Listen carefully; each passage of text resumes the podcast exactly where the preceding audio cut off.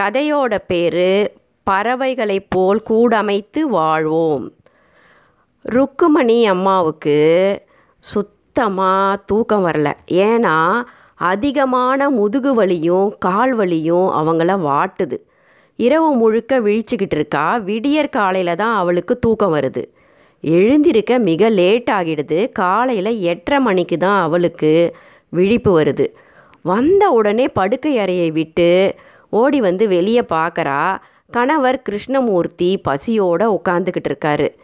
ருக்குவை பார்த்த உடனே ருக்கு ரொம்ப பசிக்குதுமா காஃபி போட்டு கொடுமா அப்படின்னு கேட்குறாரு அவருக்கு பிபி சுகர் அப்படின்னு உடலில் எல்லா நோயுமே இருக்குது வயது மூப்பு காரணம்தான் வேற ஒன்றும் இல்லை. ருக்குவுக்கும் கிருஷ்ணமூர்த்திக்கும் திருமணமாகி நாற்பது வருடங்களுக்கு மேலாகுது. கிருஷ்ணமூர்த்தி இந்தியன் பேங்க்கில் மேனேஜராக இருந்து ரிட்டையர்ட் ஆகி நிறைய வருடங்கள் ஆகுது ரெண்டு பேராலையும் தங்களுடைய அன்றாட வேலைகளையே சரியாக செய்ய முடியல. ருக்குவுக்கு மூட்டு வலி முதுகு வலி கால் வலின்னு ரொம்ப அவதிப்படுறா. வீட்டை கூட அவளால் பெருக்க முடியறதில்ல. அவங்க ரெண்டு பேருக்கும் ரெண்டு பெண் பிள்ளைகள் இருக்காங்க. அவங்க குழந்தை கணவர் சொந்த வீடு அப்படின்னு பெங்களூரில் செட்டில் ஆயிட்டாங்க. தாய் தந்தையை அங்கே வரும்படி எவ்வளவோ வேண்டி கேட்டுக்கிறாங்க. ஆனால் ருக்குவும் கிருஷ்ணமூர்த்தியும் இதே காஞ்சிபுரத்தில் இருக்கிறதுக்கு ஒரு காரணம் இருக்குது அவங்களுடைய அந்த மூணு கட்டு பெரிய வீடு தான் பார்த்து பார்த்து எல்லா வசதிகளோடும் நிறைய கலை பொருட்களோடும் அந்த வீடை அமைச்சாங்க. அதை விட்டு போக அவங்களுக்கு மனமே இல்லை. ஆனால் அவ்வளவு பெரிய வீட்டில் படுக்கை அறை சமையலறை முற்றம் இது மூணுத்தை தான் இப்போ பயன்படுத்திக்கிட்டு இருக்காங்க. பெரும்பான்மையான பகுதி பயன்படுத்தப்படாமல் தூசும் அழுக்குமா இருக்குது மாடிக்கு போய் பல மாதங்கள் ஆகுது. அவங்க ரெண்டு பேருக்கும் புதுசாக ஒரு சொந்தம் இப்போ கிடச்சிருக்கு. அது யாருன்னு பார்த்தீங்கன்னா தோட்டத்தில் ரெண்டு குண்டு குருவிகள் அழகான கூடு அமைச்சிருக்கு. ருக்கு தினமும் அந்த குருவிகளுக்கு தானியங்களை போட்டு அதன் கூட அன்பாக பேசி கொஞ்ச நேரம் அந்த குருவிகளை கவனிச்சிட்டு வருவா. அன்னைக்கு தொடர்ந்து மழையும் காற்றுமா இருந்தது. குருவியோட கூடு கீழே விழுந்து கிடந்தது. குருவியை காணலை ருக்குவுக்கு மனம் வலிக்குது.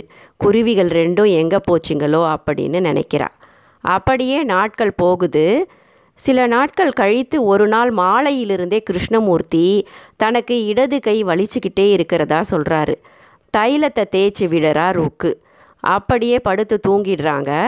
இரவு ஒரு மணிக்கு முகமெல்லாம் வேர்த்து வழியால் துடிக்கிறாரு கிருஷ்ணமூர்த்தி. ருக்குவுக்கு என்ன செய்கிறதுனே புரியலை. ஓடி போய் பக்கத்து வீட்டு கேட்டை தட்டுறா. அவங்க ஃபோன் நம்பர் கூட தெரியாது அவளுக்கு. அவங்க அந்த நேரத்தையும் பொருட்படுத்தாமல் அவங்க காரில் கிருஷ்ணமூர்த்தியை கொண்டு போய் சரியான தருணத்தில் ஹாஸ்பிட்டலில் சேர்த்தாங்க. இதனால் கிருஷ்ணமூர்த்தி ஹார்ட் அட்டாக் இருந்தும் உயிர் பழைச்சிக்கிறாரு.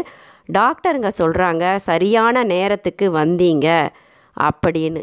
ருக்குவுக்கு மிகவும் கவலையாயிடுது. இனிமேலும் நாம் இப்படியே இருந்தால் நம்முடைய கணவரையும் காப்பாற்றிக்க முடியாது நம்மையும் காப்பாற்றிக்க முடியாது. உடல்நிலை மேலும் மோசமாகிக்கிட்டு தான் வருது ரெண்டு பேருக்கும். வாழ்க்கையில் ஒரு குறிக்கோளே இல்லாமல் ஏதோ எழுந்தோம் எதையோ சாப்பிட்டோம் அப்படின்னு அவங்க வாழ்க்கை போய்கிட்டு இருக்கு. அதை அவள் சுத்தமாக விரும்பலை. தன்னுடைய பெண்கள் வந்து பார்த்துட்டு போகிறாங்க அப்பாவை. கொஞ்ச நாள் இருந்துட்டு போயிடுறாங்க. அன்னைக்கு அவங்களும் கூப்பிடுறாங்க வந்துடுங்கம்மா வந்துடுங்கப்பா அப்படின்னு. சரிம்மா பார்ப்போம் அப்படின்னு பிள்ளைகளை அனுப்பி வச்சிடுறாங்க ரெண்டு பேரும்.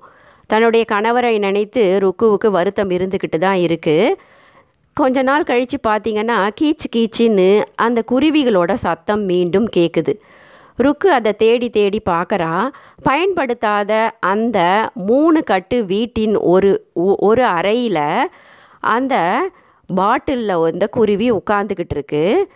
அங்கே பயன்படுத்தாத பழைய தகர டப்பாவில் குருவிகள் முட்டையிட்டு வச்சுருக்குன.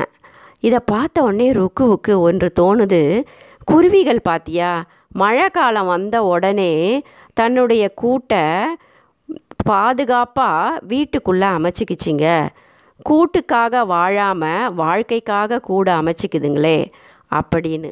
தானும் தன்னுடைய பெண்கள் வீட்டில் இருந்தால் சங்கடமாக இருக்குங்கிறதுனால அவங்க வீட்டு பக்கத்தில் ஏதாவது ஒரு சின்ன ஃப்ளாட் பார்த்துக்கிட்டு அங்கே போயிடலாம் அப்படின்னு ருக்கு யோசிக்கிறா.